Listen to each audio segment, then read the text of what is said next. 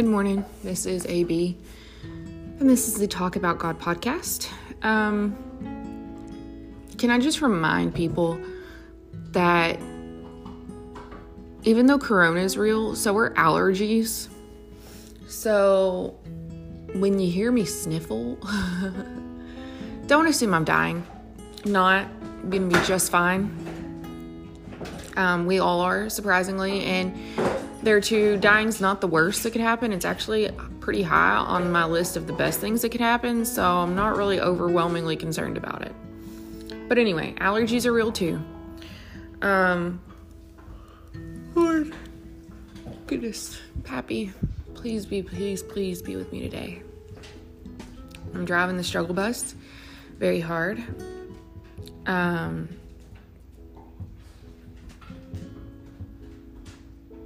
I've got a lot to get done, not a lot of time to do it, and for whatever reason, I feel very Eeyore. Got dogs licking bowls because they don't get fed enough. Um, that's what I think. That's not true. But anyway.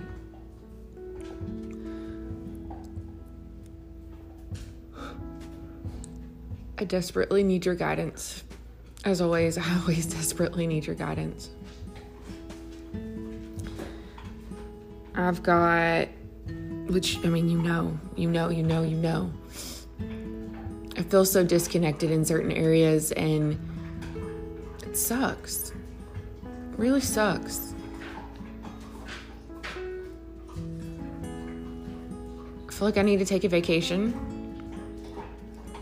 which also sucks because I really do love my job. So feeling like I have to take a vacation almost feels like a weakness. Welcome to America. We're so dumb. We, we wear being busy like a badge of honor, right? Heaven forbid we actually take a true Sabbath day. I was thinking about it last night, and Lord, I pray that you please guide me on it. Um, because your biblical Sabbaths are not at all like what we do. I mean, they don't even cook, they don't gather food, they do none of that. Now, I'm still curious as to what they actually do. Um, and how one can set apart the Sabbath day as holy, because that's what holy is. It has to be different. It has to be different than all the other days. And if it's not different than all the other days, then it's not really holy. And we're missing the ship. And I feel like I'm missing the ship on that. So I pray that you guide me in it. Um, I know Jesus kept the Sabbath, so I would like to do it too. I just need help to learn how. So please, please, please, um, help me in that. So without further ado, I don't think I'm going to be in it very long, but Exodus chapter 13. So Exodus 13, it's the consecration of the firstborn. Um, so this is this is God explaining why every firstborn is his. So sanctify to me that is set apart for my purpose every firstborn, the first offspring of every womb among the children of Israel, both man and animal, it is mine. Remember, solemnly observe, and commemorate this day on which you came out of Egypt, out of the house of bondage and slavery, for by a strong and powerful hand the Lord brought you out of this place, and nothing leavened shall be eaten. So they eat unleavened bread. Um, and he is explaining, he goes on to explain how to, you know, celebrate Passover, right? Like, you, we had the Exodus, we had the ordinance of Passover, and we're continuing, and it's for seven days you shall eat unleavened bread. On the seventh day there shall be a feast. Um, and when your son comes to you one day, and that's what I love, God is always looking forward, and He's saying, You'll explain this to your son one day. It's on that day, on the day your son comes to ask you why. why we eat no leaven, you know, unleavened bread and all these things. You shall explain this to your son on that day, saying, It is because of the Lord, of what the Lord did for me when I came out of Egypt. It'll serve as a sign to you on your hand and as a reminder on your forehead, so that the instruction of the Lord may be in your mouth. For with a strong and powerful hand the Lord brought you out of Egypt. Um, sidebar. So I don't know if anybody's looked at an Egyptian pre or not Egyptian. I'm so sorry, a Hebrew priest. They have that weird little box thing on their forehead and one on their arm. That's that comes from this. Um, they're scrolls of, I mean, of God's word, and putting it on their head and their arm is a reminder for them of God's word and to serve God and fulfill his word and all those fun things. Um, and of course, he says every firstborn of a donkey, you get to redeem it. So you don't have to sacrifice them if you don't necessarily want to. Because I think donkeys were useful. Let me see. Yeah, the donkeys were the footnotes say most Israelites, the donkeys would have eventually been important for their livelihood as work animals, so God foresaw the need and allowed this exception. Those who had no need for an additional donkey were not required to redeem it, but were to kill it in recognition of God's right to the firstborn. On the other hand, redemption was, of course, the only option for a firstborn son. God honors his own rights to the firstborn, but at the same time forbids human sacrifice. So, firstborn donkey you can redeem by substituting a lamb as a sacrifice for it. And if you don't wish to redeem it, you break its neck. But every firstborn son you shall redeem, that is buy back from God with a suitable sacrifice. And then, of course, again, when the time comes that your son comes to you asking what it means, you'll tell him with a strong and powerful hand the Lord brought us out of Egypt from the house of bondage and slavery. For it happened when Pharaoh stubbornly refused to let us go that the Lord struck every firstborn in the land of Egypt, both of man and animal. Therefore I sacrifice the Lord all the males, the first to be born of every womb, but every firstborn of my sons I redeem. Everything has a purpose. Everything has a purpose.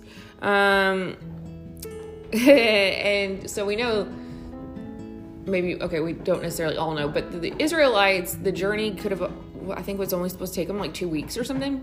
It wasn't a very like lengthy journey, but instead it took them 40 years. Ouch. Um, it starts with, of course, God has been leading them. So God did not lead them by the way of land of the Philistines, even though it was near, for the God said the people might change their minds when they see war um, and return to Egypt. Basically, if I take you through the land of the Philistines, you're gonna fight. Like you're gonna have to fight your way out. There, there will be war. So we led them around um, towards the Red Sea, and then one thing I found super, super beautiful. We, I know about the pillar of smoke and fire, right? So, and fire at night behind them to keep them warm and protect them. Um, smoke before them, or maybe I got it backwards. I can't remember. Let's see what it says. The presence of the Lord, it is Exodus 13 21. The presence of the Lord was going before them by day in a pillar of a cloud to lead them along the way, and a pillar of fire by night to give them light so that they could travel by day and by night. He did not withdraw the pillar or the cloud by day, nor the pillar of fire by night from going before the people. So just means he he was there 24/7. Always with them. And I'm very thankful for that. I'm very thankful for that today. Um as I am most days.